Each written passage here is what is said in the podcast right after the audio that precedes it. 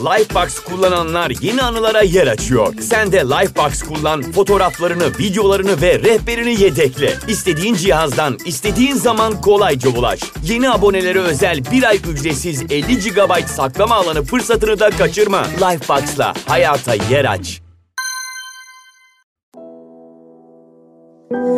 Oysa herkes öldürür sevdiğini. Kulak verin bu dediklerime. Kimi bir bakışıyla yapar bunu. Kimi dal sözlerle.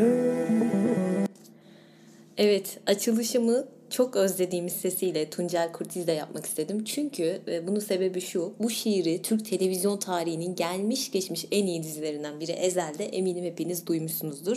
Ramiz Dayı karakterinin seslendirmiş olduğu bu şiir. Bu şiirin esas sahibinden bahsedeceğim bugün. Dünya edebiyatının mihenk taşlarından birisi ve İrlanda edebiyatının aynı şekilde. Oscar Wilde'dan bahsedeceğim. E, sırf eşcinsel olduğu için hapse atılan, itilip kakılan ve zirveden aşağı düşen bir adamdan bahsedeceğim bugün size. Ve o zaman herkes öldürür sevdiğini ama herkes öldürdü diye ölmez diyen ölümsüz yazar Oscar Wilde'dan bahsetmeye başlayalım. Şimdi öncelikle neden onu seçtim biraz bunu söyleyeyim. Çünkü benim hayatımda en sevdiğim kitaplardan birisi Dorian Gray'in portresi. Hatta ilk onuma girer bu kitap ona ait. Ve yine en sevdiğim masallar da ona ait. Misal Mutlu Prens masalını çok severim. E, Dorian Gray Oscar Wilde'ın ilk ve tek romanı ve adam öyle bir roman yazmış ki yani 10 tane romana bedel diyebileceğim bir kitap ve resmen zirvede bırakmış diyebilirim bu kitap için. Ve bu kitap öyle bir kitaptır ki defalarca filmleri çekildi. Hatta öyle bir kitaptır ki Oscar Wilde'ın laneti oldu bu kitap ve sırf bu kitaptan dolayı mahkemede davacıyken sanık durumuna düşmüş ve hapse atılmıştır ve orada akıl sağlığını yitirmiştir. Ve bu kitap Dostoyevski'nin suç ve cezası gibi düşünebilirsiniz. Adam böyle bir kitap yazıyorsa kesin katildir diye düşünüldü ya Dostoyevski için. Ya da Nabokov'un Lolita'sı gibi düşünebilirsiniz. Orada da hani Nabokov o kitabı yazdıktan sonra bu adam kesin pedofili falan diyenler muhakkak olmuştur. İşte Oscar Wilde da Dorian Gray'in portresini yazdıktan sonra kitabın konusuna bakarak çok homoerotik ögeler içerdiği için yani üç erkek üzerinden eşcinsel e, şeyler içerikler barındırdığı için kesin yazarı eşcinsel diye düşündüler ve bu kitabı önüne böyle şak diye mahkemede atıp al sana kanıt dediler ve Oscar Wilde'ı cezaevine attılar. Şimdi bu kitabı e, okumayanlar için çok fazla spoiler vermeden biraz böyle üstün körü de olsa anlatmam gerekiyor. Çünkü bu temada değerlendireceğiz Oscar Wilde'ı. Kitapta kendisi yerine tuvaldeki portresinin yaşlanmasını isteyen ve bu dileği gerçekleşince yoldan çıkıp yozlaşan haz ve güzellik tutkunu yakışıklı bir adam var. İşte bu Dorian Gray. Yani Dorian Gray'in dileği gerçekleşiyor. Hani İrlandalar, e, İrlanda Kelt mitolojisinde şöyle bir şey vardır ya. Ne dilediğine dikkat et belki gerçek olur bu sözü zaten duymuşsunuzdur. E, Kelt mitolojisi demişken zaten Oscar Wilde İrlandalı ve zaten ataları Kelt. Sanki bu fikri böyle biraz yedirmiş gibi hissettim kitabın içerisinde. Bilmiyorum doğru mu? E, dediğim gibi Dorian Gray'in e, dileği gerçekleşiyor ve daha sonra olan şeyleri okuyacaksınız zaten. Bir de şunu söylemek istiyorum. Kitapta iki karakter daha var. Birisi Basil Hallward. Bu portreyi yapan adam zaten ressam. En iyi karakter o diyebilirim. En iyimser, en iyi karakter o. Bir de Lord Henry var ki yani gerçekten bu zamana kadar okuduğum kitaplardan en etkileyici karakter diyebilirim. Yan karakterde ama gerçekten bana sorsalar bir kitap karakteri canlansa ve bir sohbet etme imkanın olsa deseler kesinlikle Lord Henry'yi seçerim. Öyle bir adam. Adamın inanılmaz aforizmaları var. Hedonist, e, güzellik ve gençlik bağımlısı diyebileceğim bir tip. Kibirli, e, oldukça kü, böyle çok kültürlü bir adam. Ve girdiği her yerde inanılmaz insanları etkileyen bir tip. Lord Henry. Zaten kitabı okurken Lord Henry için okuyacaksınız öyle söyleyeyim. Dorian Gray'i unutacaksınız öyle bir karakter. Ve aslında kitapta biraz da şu tema var. Dış görünüşün ne kadar önemli olduğu. Yani böyledir ya hep böyle sadece çirkinler kötülük yapabilir. Güzeller hep masumdur. Böyle bir imaj çiziyor bu kitap. E, hatta geçenlerde Netflix'te Ted Bundy'nin belgeseli yayınlardı. İzlerseniz gerçekten çok iyiydi belgesel. 4,5 saat sürüyordu. Ve ben izlerken dedim ki bu adam kesinlikle Dorian Gray yani dedim. Niye onu söylediğimi de hemen açıklayayım. Çünkü bu adam Amerikalı bir seri katil ve 30 kadına, 30 kadın diyorum bakın vahşice tecavüz edip öldürdü. Parçalara falan ayırdı. Ve tek sorun şuydu. Niye Dorian Gray diyorum?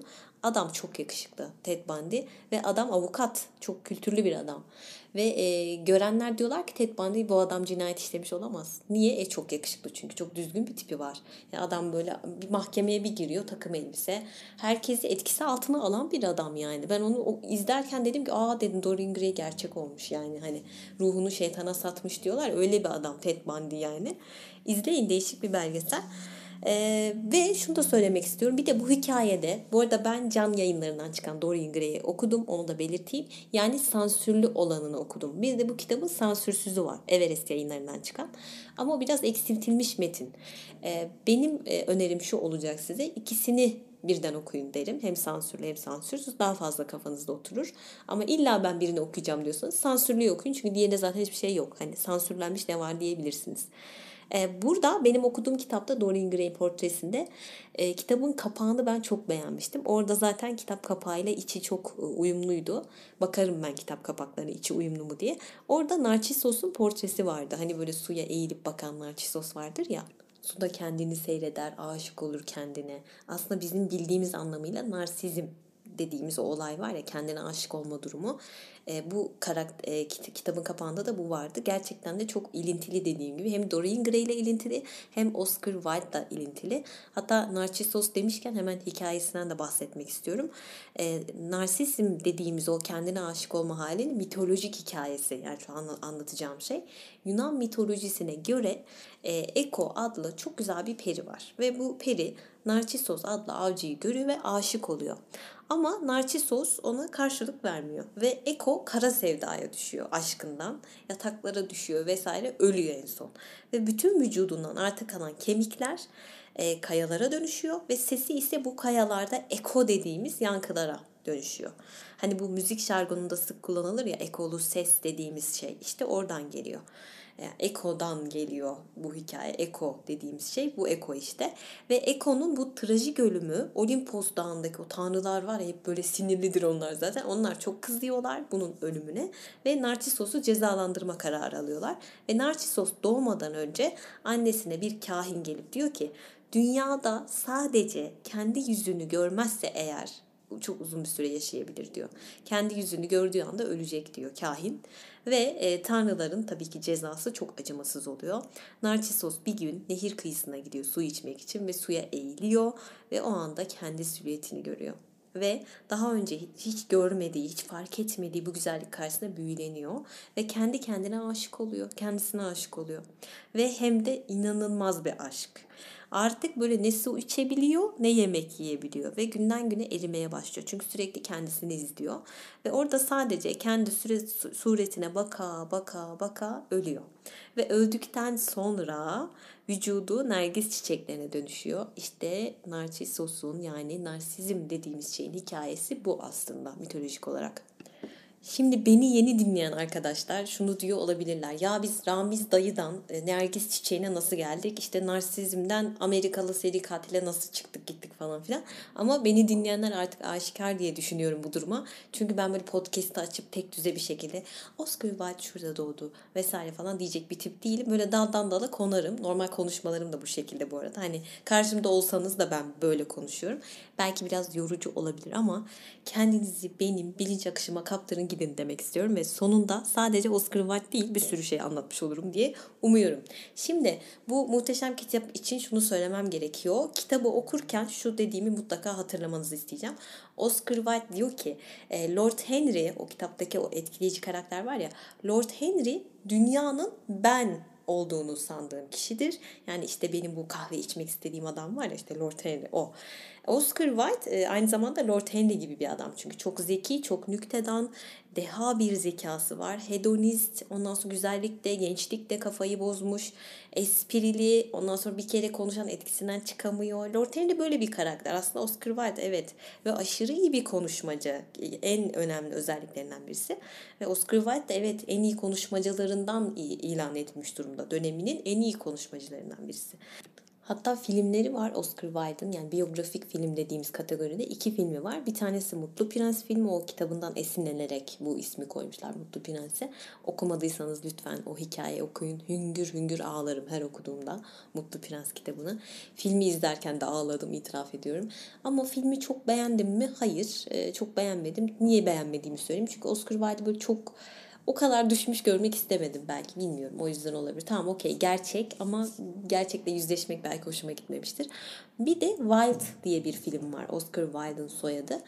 Bu film bir tık daha iyiydi diğerinden. İzlerseniz zaten nasıl bir e, karakter olduğunu net bir şekilde görebilirsiniz. Güzel göstermişler yani hani iyi yansıtmış e, karakteri diye düşünüyorum. E, şimdi şunu söyleyeceğim. Ne demiştim ilk başta? Lord Henry dünyanın ben sandığım kişidir. Yani ben olduğumu düşündüğünüz kişi Lord Henry'dir diyordu. Dorian Gray için de diyor ki e, bu kitap karakterimiz var ya Dorian Gray. Oscar Wilde bunun için diyor ki Dorian Gray benim olmak istediğim kişidir der her zaman. Ve evet tam olarak olmak istediği kişi Dorian Gray. Çünkü güzellik odur. Wilde dediğim gibi güzelliğe çok takık bir adam ve hatta Yunan mitolojisiyle ve oradaki erkek güzelliğiyle ve çok haşır neşir.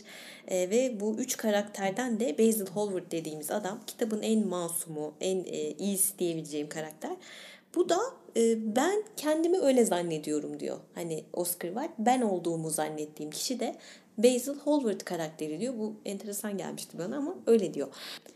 Bir de bu kitabı okurken Kraliçe Victoria dönemini de net bir şekilde görebiliyorsunuz. Kraliçe Victoria 18 yaşında tahta geçiyor ve 64 yıl tahta kalmış. Filmini izleyenler zaten görmüştür ne kadar güçlü bir karakter olduğunu. Aslında içinde ne kadar fırtınalar koptuğunu Kraliçe Victoria filminde. E, bu arada Kraliçe Victoria demişken aklıma bu kadın adı geçince aklıma hep bu geliyor. Yani İlber Ortaylı bunu anlatmıştı bir yayınında. 5. Murat'la Kraliçe Victoria torununu böyle baş göz etmek istemiş. Evlendirmek istemiş ve o dönemde işte Abdülaziz var. Sultan Abdülaziz. Bunu duyunca şey demiş. Tövbe estağfurullah tövbe demiş. yani bunu, bunu hiç unutamıyorum Kraliçe Victoria deyince. Ve bu dönemi Oscar Wilde e, dediğim gibi çok sık eleştiriyor. Çok iki yüzlü buluyor. İki yüzlü bir ahlak anlayışınız var diyor ki gerçekten de öyle. Çünkü şöyle bir dönem e, herkeste böyle bir ailevi değerlerle saygın olma, öne çıkma merakı var lordlar, düşesler, işte kontlar bilmem neler ve fakirleri zaten asla saygın bulmuyorlar adamlar. Değerli ve saygın bulmuyorlar fakirleri. Bir insan ayrımı had, had safhada. Ee, sevgisiz evlilikler zaten kutsanmış bu dönemde. İşte cinsel konularda hep bir çekingenlik var. Sadece üreme amaçlı cinsellik ve evlilik söz konusu gibi düşünebilirsiniz. Ki zaten burada şunu belirtmek istiyorum. Bu Lord Henry dediğim karakter var ya kitapta aforizmaları çok iyi demiştim. Evlilik üzerine öyle bir aforizmaları var ki hatta bir yerde şey diyordu. Sevgili yavrum ömürlerinde tek bir kez sevenlerdir asıl sığ olanlar. Onların vefa, sadakat diye adlandırdıkları şey aslında alışkanlığın verdiği o rahatlıktır. O hayal gücünün yoksunluğudur diyordu Lord Henry mesela. Yani millete diyor ki siz sırf bu yüzden evli kalıyorsunuz ama oho hani sadakatsizliğiniz hat safhada demek istiyor. İki yüzlüsünüz diyor. Gerçekten üzerine düşünülesi diye düşündüm ben. Ayrıca kitapta şöyle bir şey var. İzmir'le ilgili yazmış oluyor. Yani İrlandalı bir adam İzmir'le ilgili bir şeyler yazmıştı. Valla okuyun anlatmayacağım. Yani bir İzmirli olarak hoşuma gittiğini belirtmek isterim. Ve kitabın en sevdiğim bölümü de 11. bölümü. Şöyle bir geri dönüp baktım. Ben bu kitabı okuyalı yıllar oldu. 11. bölüme böyle kalpler çizmişim, yıldızlar falan atmışım. Çünkü en hep söylüyorum ya ben pragmatik bir insanım. Kitabı da öyle okuyorum diye. Yani en faydalandığım bölüm orası olmuş. Çünkü Oscar Wilde gerçekten orada size kültürünün ne kadar e, üst olduğunu ve dehasını orada net bir şekilde yansıtmış diyebilirim. O zaman Oscar Wilde'ın hayatına böyle ufaktan bir geçiş yapmak istiyorum. Nasıl bir çocuktu, ailesi nasıl da eğitim hayatı vesaire vesaire. Şimdi Dublin'de doğuyor. 1854 yılında İrlanda Dublin'de doğuyor. Tıpkı James Joyce gibi İrlandalı bir yazar. Ee, İrlandalıların atası Keltlerdi. Hani mitoloji kısmında bahsetmiştim ya. Ve Oscar Wilde'ın bu estetizm, bu güzellikle kafayı bozması sanki biraz böyle atalarıyla alakalı bir durum gibi geliyor bana. Keltlerde e, şöyle bir şey vardı. Göbeklenen erkekleri kırbaçlıyor Keltler. Dövüyorlar yani göbeklendi diye. Çünkü ideal kemer ölçüsü diye bir ölçü var. Eğer o ölçüyü biraz olsun aşarsanız dayağı yiyorsunuz. Yani öyle bir saykolar. O kadar e, estetik ve güzellik demişken yani. E, diyorum ki kendi kendime bunu okurken. Keltler dedim keşke bizim Türk erkeklerimizi görseler. Böyle Şey diyorlar ya göbeksiz erkek balkonsuz eve benzer deyip e, karılarını A4 kağıdı boyutunda inceliğinde isteyen o piknikçi amcalarımızı keşke görseler dedim. E, neyse Türk kadınımızın yarasını deştiğime göre devam edeyim. Oscar Wilde e, bu arada Oscar diyenler de var arkadaşlar ama ben e, Oscar diyorum. Çünkü hatta Oscar diye okunuyor ama e, kendi vatandaşları bu şekilde telaffuz ediyor. O yüzden hani bu şekilde Oscar diyorum. Sonra şey demeyin neden bu değişik Oscar'a Oscar falan diyor demeyin. Oscar Wilde Anglo-İrlandalı protestan bir aileden geliyor ve babası göz doktoru, kulak doktoru aynı zamanda uzman. Oscar Wilde böyle güzelliğini annesinden aldığını düşünüyor ve annesi de gerçekten kendisine de benziyor. Huy olarak benziyor annesi. Annesinin hatta bir sözü vardı ben çok şaşırmıştım. Şey diyordu kadın. Hayatım boyunca bu ortodoks sürünme bana çok fazla diyen bir kadın. Oscar ailenin ikinci çocuğu ve annesi onu aslında kız bekliyormuş. Kız olsun istiyormuş. Bakmış erkek çocuğu demiş ki olsun ya sıkıntı yok ben buna elbise falan giydiririm demiş. Adamın fotoğraflarına baktım yıllarca elbise giymiş yani Şimdi şey diyenler olacaktır işte e, elbise giymiş. Annesi ona yıllarca elbise giydirdiği için eşcinsel oldu falan. Hayır böyle bir şey yok yani. Bilimsel olarak da böyle bir şey mümkün değil. Zaten adamın e, doğasında var bu. İçinde olan bir şey. Yani elbise giydi diye kimse eşcinsel olmuyor. Onu belirtmek isterim. E, şimdi şöyle daha sonra 18 yaşına geliyor ve Dublin'deki Trinity College diye bir okul var. Çok meşhur bir okul. E, klasikler okumak için oraya gidiyor. Çok iyi bir okul. Yani orada da burs kazanıp giriyor hatta. Hatta ilk eşcinsel deneyimini burada yaşadığı söylenene geliyor. Bir erkekle bir münasebeti olmuş. Ama burada şunu söylemek istiyorum. E, o dönemlerde bu aslında yani yatılı okullarda erkek erkeğe ilişki çok sık görülen bir şeymiş. Fakat okuldan mezun olduktan sonra bunun devam etmesinde bir sıkıntı görüyorlarmış. Bu bana çok garip gelmişti açıkçası. E, aslında burada bir ikiyüzlülük var. Neyse ondan sonra burada bir antik çağ profesörüyle tanışıyor bu Trinity College dediğim yerde. On, o da onun Yunanca'ya olan aşkını, Latince'ye olan aşkını körüklüyor. Ay, pardon Yunanca'ya olan aşkını körüklüyor bu rahip ve 1875'ti galiba bir madalya alıyor. Berkeley madalyası çok ünlü bir e, ödülmüş bu. Ve 3 yıl sonra da ver elini Oxford Üniversitesi ve yine bursla Oxford kazanıyor. Hatta sınava girenlerden en yüksek notu alan Oscar Wilde. Çok zeki bir adam zaten. Neyse Oxford'da da Oxford Üniversitesi'nde mason oluyor. Ve zaten çok abartılı, kıyafetleri çok gösterişli, çok seviyor giyinmeyi, kuşanmayı falan. Hatta yeşil rengini de çok seviyor. Bu arada neden yeşil rengini çok seviyor? Çünkü İngiltere'de bu kraliyet döneminde yeşil renk eşcinselliği temsil eden bir şey. Hatta böyle hep ışıl ışıl giyinir, rengarenk giyiniyor Oscar Wilde. Ve onunla, o yüzden de çok böyle efemine bulunuyor ve alay ediyorlar çok efeminesin falan diye. Ama adam cinsel yönelimini hiç saklamamış zaten. Hatta yakasına yeşil renk karanfil falan takıyormuş. Zaten kendini deşifre ediyormuş. E zaten başta dediğim gibi çiçekleri de çok seviyor adam. Hatta babasından okul için aldığı paralar var işte babacığım kitap alacağım falan deyip çiçek alan e, bir insan Oscar Wilde öyle bir tip. Neyse Oxford'dan mezun olduktan sonra babası arkasında böyle bir sürü borç bırakarak ölüyor. Ve annesi tabii Karayaslar'da eve sürekli avukatlar geliyor, alacaklılar geliyor geliyor. Ve Oscar da annesine şöyle diyor. Diyor ki anneciğim üzülme benim deham var. Yani avukatlar bunu elimizden alamaz. Benim deham kimsenin elinden alabileceği bir şey değil. Adam kendisine deha diyecek kadar aslında biraz kendini seven narsist bir adam. O Narcissus hikayesini boşuna anlatmadım. Biraz onu da seziyorum çünkü Oscar Wilde'da. Bir de hayattaki en büyük isteklerinden birisi zaten ünlü olabilmek. Bir şekilde ünlü olmak istiyor. Hatta şöyle söylüyor. Ben ünlü olacağım. Hani ünlü olamazsam da kötü şöhretli olacağım ama insanlar beni tanıyacaklar bir şekilde diyor. Ve dediği de oluyor. Victoria döneminin en tanınmış adamlarından birisi haline geliyor. Ki bence hak edilmiş bir ünlülük, ünlü oluş bu. Yani bu Andy Warhol'un e, hani hatırlıyor musunuz kitle iletişim araçları çıktıktan sonra bir söylemi vardır ya herkes bir gün 15 dakikalığına meşhur olacak falan diye ki şu anda öyle bir durum söz konusu bütün dünya içerisinde. E, ama Oscar Wilde'inkisi öyle bir ünlülük değil. E, gayet hak edilmiş bir ünlülük olduğunu düşünüyorum ben. Adam hem şair hem yazar hem oyun yazarı ve gerçekten de dediği oluyor. Victoria döneminin en ünlü adamlarından biri haline geliyor. Bu tanınırlığı da Oxford'dan mezun olduğu zaman zaten şiir yazmaya başlıyor Oscar Wilde ve bu şiirlerle ilk başta tabii alay etmişler falan ama daha sonradan tabii adam almış yürümüş o onlarla alay etmiştir. E, o şiirlere baktım ben yine böyle homoerotik ögeler içeriyor şiirler. Yine erkek güzelliğini betimliyor ve Yunan mitolojisindeki bu ünlü erkek aşıklar falan var ya onlardan da bahsediyor. Ve tabii bu şiirlerin üstüne insanlar boş durmuyorlar. Zaten efemine buluyorlar Oscar Wilde'ı ve hakkında çok fazla dedikodular yayılmaya başlıyor. Lifebox kullananlar yeni anılara yer açıyor. Sen de Lifebox kullan, fotoğraflarını, videolarını ve rehberini yedekle. İstediğin cihazdan, istediğin zaman kolayca ulaş. Yeni abonelere özel bir ay ücretsiz 50 GB saklama alanı fırsatını da kaçırma. Lifebox'la hayata yer aç. Ne yapacak Oscar Dedikodular ay yuka çıkıyor. İşte yok çok renkli giyiniyor. Yok çok efemine tavırları var. Ay şiirleri de şöyle falan denilince adam diyor ki benim bir şekilde evlenmem lazım. Bu insanları çenesini kapatmam lazım ki günümüzde de böyle evlilikler yapılıyor. Biliyorsunuzdur zaten. E, milletin ağzı kapansın diye.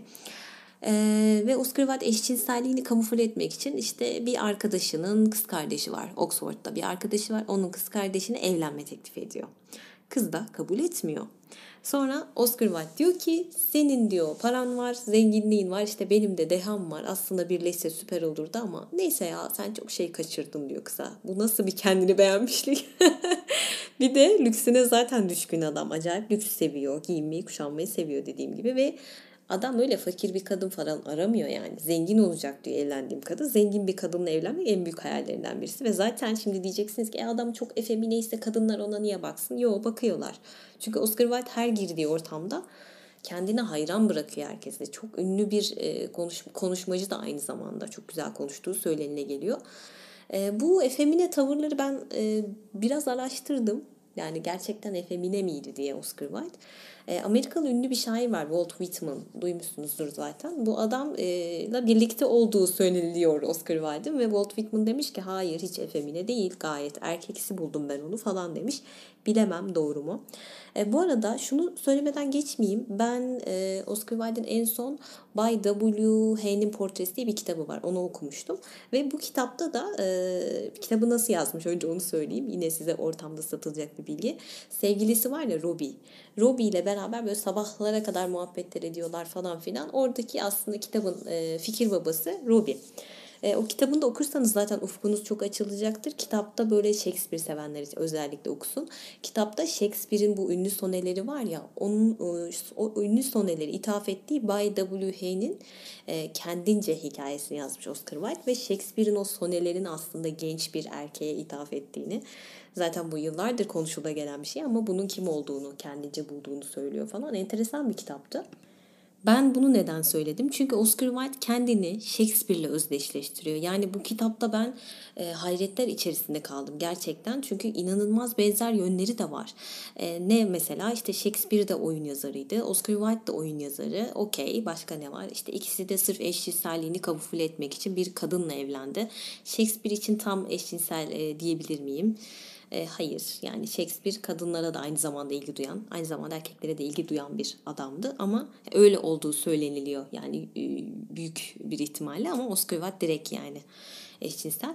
E, ikisi de aynı şekilde eşcinsel dediğim gibi ve kamufle etmek için bir kadınla evleniyor ikisi de ve ikisinin de çocukları oluyor e, mutsuz bir evlilikleri oluyor. Ve Shakespeare'in sonelerine baktığınız zaman hep böyle erkek e, sevgilisi için onun yaşlanmamasını, hep genç kalmasını dilediğini zaten görüyorsunuz. Tıpkı Dorian Gray'in ya da işte Oscar Wilde'ın o genç sevgilisi Bossy gibi.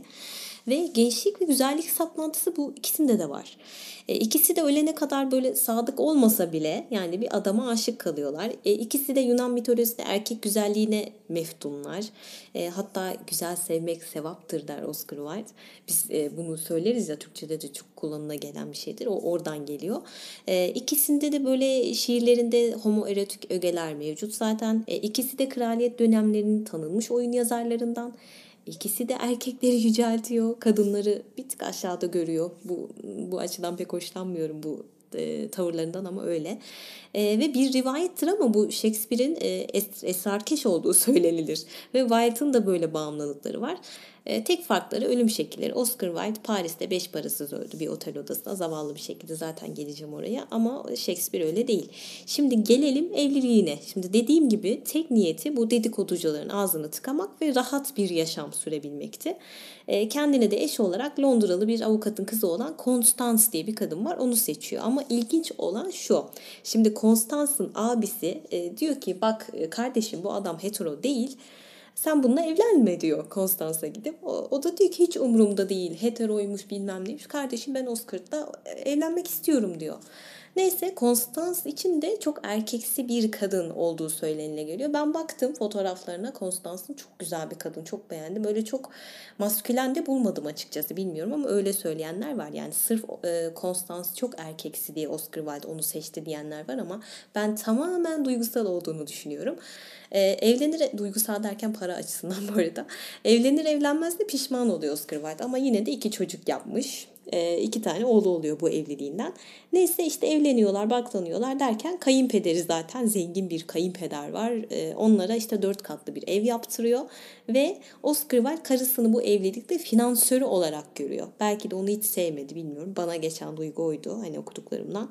Ve evlendikten sonra Oscar Wilde böyle Allah ona yürü ya kulum diyor artık ve bir e, kadın moda dergisinin editörü oluyor. İyice böyle bir ivmeleniyor şöhreti. Hatta o dönemin editörleri haftanın 6 günü sabahtan akşama kadar mesai yapıyorlarmış ve e, Oscar Wilde o kadar şey hani dedim ya kendini deha görüyor çok önemsiyor kendini falan. Haftanın 2 günü işe gidiyor ve zaten gitmemiş gibi bir şey yani o kadar kısa bir süre gidiyor ki o kadar rahat ki adam böyle bir adam yani patronuna karşı da rahat. Yani e, burada çalışma üslubunu da anlayın diye söylüyorum. Çok e, şey yaşıyor, hazcı yaşıyor. Bir de e, kadınların ne giydiğine değil diyor Oscar Wilde ne düşündüğüne bakalım biraz da diyor bu dergide. Bravo yani canım benim ne kadar güzel söylemiş. E zaten yaşadığı döneme bakıyorsunuz İngiltere'de bu sanayileşmenin neden olduğu bu insan emeğine sırt dönüldüğü bir dönem var ya tam o dönem yani. Çocuk işçileri bile sömürüyorlar o dönem ve e, kadınlar sömürülüyor ucuz işçi diye 20 saat çalıştırılıyorlar kadınlar çok kötü bir dönem ve haliyle Oscar Wilde de bundan etkileniyor hatta ve hatta sosyalist olduğunu söylemiş. Ee, belki buna inanmazdım biliyor musunuz? Yani sosyalist olduğuna inanmazdım böyle bir adamın ama Mutlu Prens gibi bir hikaye yazan bir adamın e, tabii ki de sosyalist olduğuna inandım daha sonradan.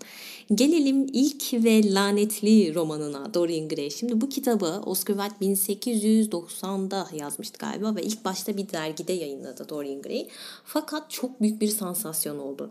Yani aman tanrım kitap yayınlandı insanlar diyor ki bütün ahlakımız bozuldu bu ne biçim kitap Allah seni kahretsin falan filan Oscar Wilde herkes bir sataşıyor falan filan derken bütün ahlak şövalyeleri. Çünkü kitapta dediğim gibi üç erkek üzerinden eşcinsel ögelerle bir konu işleniyor. Ama oradaki olay aslında eşcinsellik değil. Yani konu e, konuya adapte olması gerekirken insanlar oradaki eşcinsel temaya takılıyor. Aslında kitapta çok fazla şey var. Yani niye onu görüyorlar anlamadım. Gerçekten de öyle okuduğunuz zaman zaten anlayacaksınız. Böyle ay ahlakım bozuldu aman tanrım öyle bir durum yok yani. Neyse herkes o kısmına takılıyor. Oscar'da durur mu tabii cevabı yap, yapıştırıyor Oscar Wilde. Diyor ki dünyanın diyor ahlaksız diye nitelendirdiği kitaplar dünyaya kendi utancını gösteren kitaplardır diyor. Kardeşim siz kendinize bakın diyor. Siz kendinizle yüzleştiniz aslında diyor. Neyse kitap defalarca defalarca sansüre uğradıktan sonra çıkıyor. Ve bu kitabı yazmasının sebebi ne derseniz eğer John Gray diye bir genç sevgilisi var bunun. Çok yakışıklı bir şair. Ve John'u e, eski bir Yunan kavmi olan Dor kavmi ile değiştiriyor ve ismini John'un ismini Dorian yapıyor. Dorian Gray yani Dorian yapıp soyadını aynen kullanıyor. Daha sonra millet işte araştırıyor falan kim bu Dorian Gray falan derken altından John Gray çıkıyor tabii. Tabii John Gray durur mu? Diyor ki tövbeler olsun o ben değilim falan deyip inkar edip adam kaçma yönünde eğilim gösteriyor. Fakat kitap çıkınca herkes anlıyor ki %90 bu John Gray dediğimiz şair. Ee, bir Google'latırsanız e, fotoğrafı olması gerekiyor. Neyse orada böyle fırtınalar koparken Oscar Wilde ne oluyor hayatımın aşkı dediği Lord Arthur Douglas'la tanışıyor. Bunun e, diğer namı değer ismi Bossy yani Oscar Wilde ona Bossy diye sesleniyor. Ee, eğer yani bu Oscar Wilde'ı bilmek istiyorsanız kesinlikle Bossy'yi de bilmeniz gerektiğini düşünüyorum. Çünkü ikisi bir ayrılmaz bütün. Benim gözümde de öyle. Neyse e, Bossy tanıştıkları zaman 22 yaşında, Oscar Wilde de 36 yaşında. Bossy böyle ilk başta Oscar Wilde'ın tipini hiç beğenmiyor. Bu ne diyor işte yaşlı falan diyor. 36 yaşında adama yaşlı diyor. Ve Bossy yine böyle e, zaten Dorian Gray gibi Bossy de çok yakışıklı böyle bebek suratlı. Bu arada zaten Oscar Wilde sakal bıyık hiç sevmezmiş. Hatta Frank Myers diye bir sevgilisi var. Sırf bu sebepten dolayı adam bıyık bıraktı diye adamı terk etti Oscar Wilde. Yani bıyık e, Oscar Wilde'ın ince çizgisi. E, bu şekilde Bossy ve Dorian Gray büyük bir aşk yaşamaya başlıyorlar. Ve Oscar Wilde Bossy ile tanıştıktan sonra böyle otellerde kalmaya başlıyor. Eve hiç gitmemeye başlıyor. Ne karısını görüyor ne çocuklarını görüyor. Böyle iyice kopma başlıyor aralarında. Neyse işte karısında da böyle ilişki, karısının da bu arada ilişkilerinden haberleri var. Ee, herkesin haberi olduğu gibi karısının haberi var. Ama kadın göz yumuyor. Ve Bossy'nin babası da ünlü bir marki. Yani Consola Duke arası bir şey gibi düşünebilirsiniz. Ve bu adam bu ilişkiyi öğreniyor. Bossy'nin babası. Ondan sonra çıldırıyor. Diyor ki oğlum önce okulunu bitir. O da, Bossy de bu arada Oxford'da okuyor. Ama Bossy babasını dinlemiyor tabii ki de. Hatta babası e, bunun eve dönmeyeceğini anlıyor. Okula da dönmeyeceğini anlıyor. Diyor ki oğlum diyor sana bundan sonra miras falan yok diyor. Tehditler savuruyor falan. Bossy de diyor ki ah diyor ne kadar komiksin. Ne kadar küçük bir adamsın diyor babasına. E, buna ben bir şok olmuştum açıkçası. Neyse babası da işte deliriyor tabii. Adama böyle söyleyince adam da deliriyor. Ve o sıralar Oscar Wilde sahnede çok başarılı bir dönemde. Böyle çok güzel oyunlar yapıyor. Bayağı da ünlenmiş. Ama Markide bir taraftan çok kimli bu senin babası. Ve diyor ki seni bitireceğim Oscar Wilde diyor. Ve gerçekten dediğini de yapıyor. Oyunların olduğu yere gidiyor. Oscar Wilde'ın oyunlarının sahnelendiği yere. Notlar bırakıyor. Bu adam sodomist, bu adam sodomist diye notlar bırakıyor. Ve Oscar Wilde e, bu oyunlarını sabote ettiği için Bossy'nin babasından şikayetçi oluyor. Mahkemeye gidiyor vesaire derken. Ve bir anda oklar Oscar Wilde'a dönüyor. Aslında adam davacıyken sanık durumuna düşürülüyor. Ve sodomist ilan ediliyor. Yani Sodom şu demek hani eski ahitte e, eşcinsel e, kavmin Tanrı tarafından böyle ateş yağdırıldı falan ya kükürt ateş yağdırılarak yerle bir edildiği bir bölge var ya. E, o işte yani yani bizim Lut kavmi dediğimiz kişiler sodomi olarak e, adlandırılıyor. Yani eşcinsel kişilere sodomi deniliyor. Ve bu dönemde yani Victoria döneminde sodomi olmak cinayetle eşdeğer o derecede bir suç. Hatta hapis cezası bile var. Yani eşcinselsen hapse atılıyorsun. Ve mahkemede de bu Oscar Wilde'ın kaldığı otelin e, bosiyle kalıyorlar diye çalışanları tanıklık yapıyorlar. Diyorlar ki evet bu adam e, geliyordu bir otele ve bir sürü adam geliyordu falan diye böyle çıkıp e, adamın hakkında ileri geri konuşuyorlar. Öyle mi? Evet öyle. E, Bosi ve Oscar Wilde böyle biraz serbest ilişki yaşayan tipler. Yani okey hani bir cinsel beraberlikleri tabii ki var ikisinin ama aynı zamanda ikisinin farklı farklı kişilerle de beraberlikleri oluyormuş ve birbirlerine bu anlamda çok müdahale etmiyorlarmış, karışmıyorlarmış. Değişik bir kafa.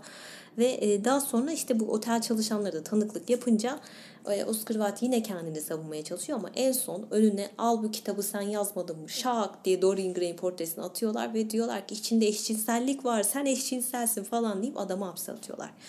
Ve e, zaten hapse gireceğini de tahmin ediyordu e, Bossy mesela sevgilisi Bossy tahmin ediyordu ve hatta gel kaçalım falan dedi ama Oscar Wilde dedi ki hayır aşkım için savaşırım. Aslında burada aşk için savaşmak değildi mesele. Yani dedim ya e, biraz aykırı bir tip zaten Oscar Wilde. E, yani biraz da şeyi savunmak istedi aslında. Ya böyle şeyler de mümkün. Hani eşcinselim ve hani normalleştirmeye çalıştı belki anlatabiliyor muyum? Bunu yapmak istedi. Direkt aşkı için savaştı demeyeyim yani direkt. Ve bir anda ülkenin en tanınmış adamlarından biriyken büyük bir itibarsızlaştırmaya uğradı ve iki yıl boyunca hapiste yattı. Böyle bir adamın hapse atılması zaten korkunç bir şey. Çünkü dediğim gibi size baştan beri anlatıyorum. İşte çiçekleri seven şöyle böyle lüksüne düşkün bir adam ve o seviyeden çok ünlüyken bu seviyeye düşmek ki hapis hayatına baktım ben adama her gün 6 saat koşu bandında yürütmüşler adamı. Her gün 6 saat koşu bandında yürüyorsunuz aralıksız olarak ve ceza olarak da e, bu yani cezası adamın. Bir de dizanteri kapıyor zaten hastanede, e, hapishanede akıl sağlığı bozuluyor ve o çok sevdiği Bosi var ya hapisteyken 50 bin kelimelik mektup yazdı Bosi gününü gün ediyor Oscar Wilde içerideyken ve Ee, bu arada mektubu okumak isteyenler için De Profundisti galiba kitabın adı. Ee, orada vardı bu olaylar yani o mektup. Hatta orada diyordu ki ben sana hayatımı verdim ama sen benim hayatımı harcadın diyordu Bossi'ye. Ben üzülmüştüm onu okuyunca. Ve e, karısı ne yaptı o süreçte? Karısı Constance. Bu da çok çileli bir kadın ya. Dedi ki Oscar Wilde'in ziyaretinde gel dedi bu sodomilikten vazgeç. Gel eşine dön. Ama e, tabii ki de Oscar Wilde dedi. Ben böyleyim arkadaş yani. Beni böyle kabul ediyorsan et. Neyse hapisteyken bile mahkumlarla bir beraberlik yaşadığı da söyleniliyor Oscar Wilde'ın. Ve daha sonra daha insani bir hapishaneye transfer ediliyor. Reading hapishanesi.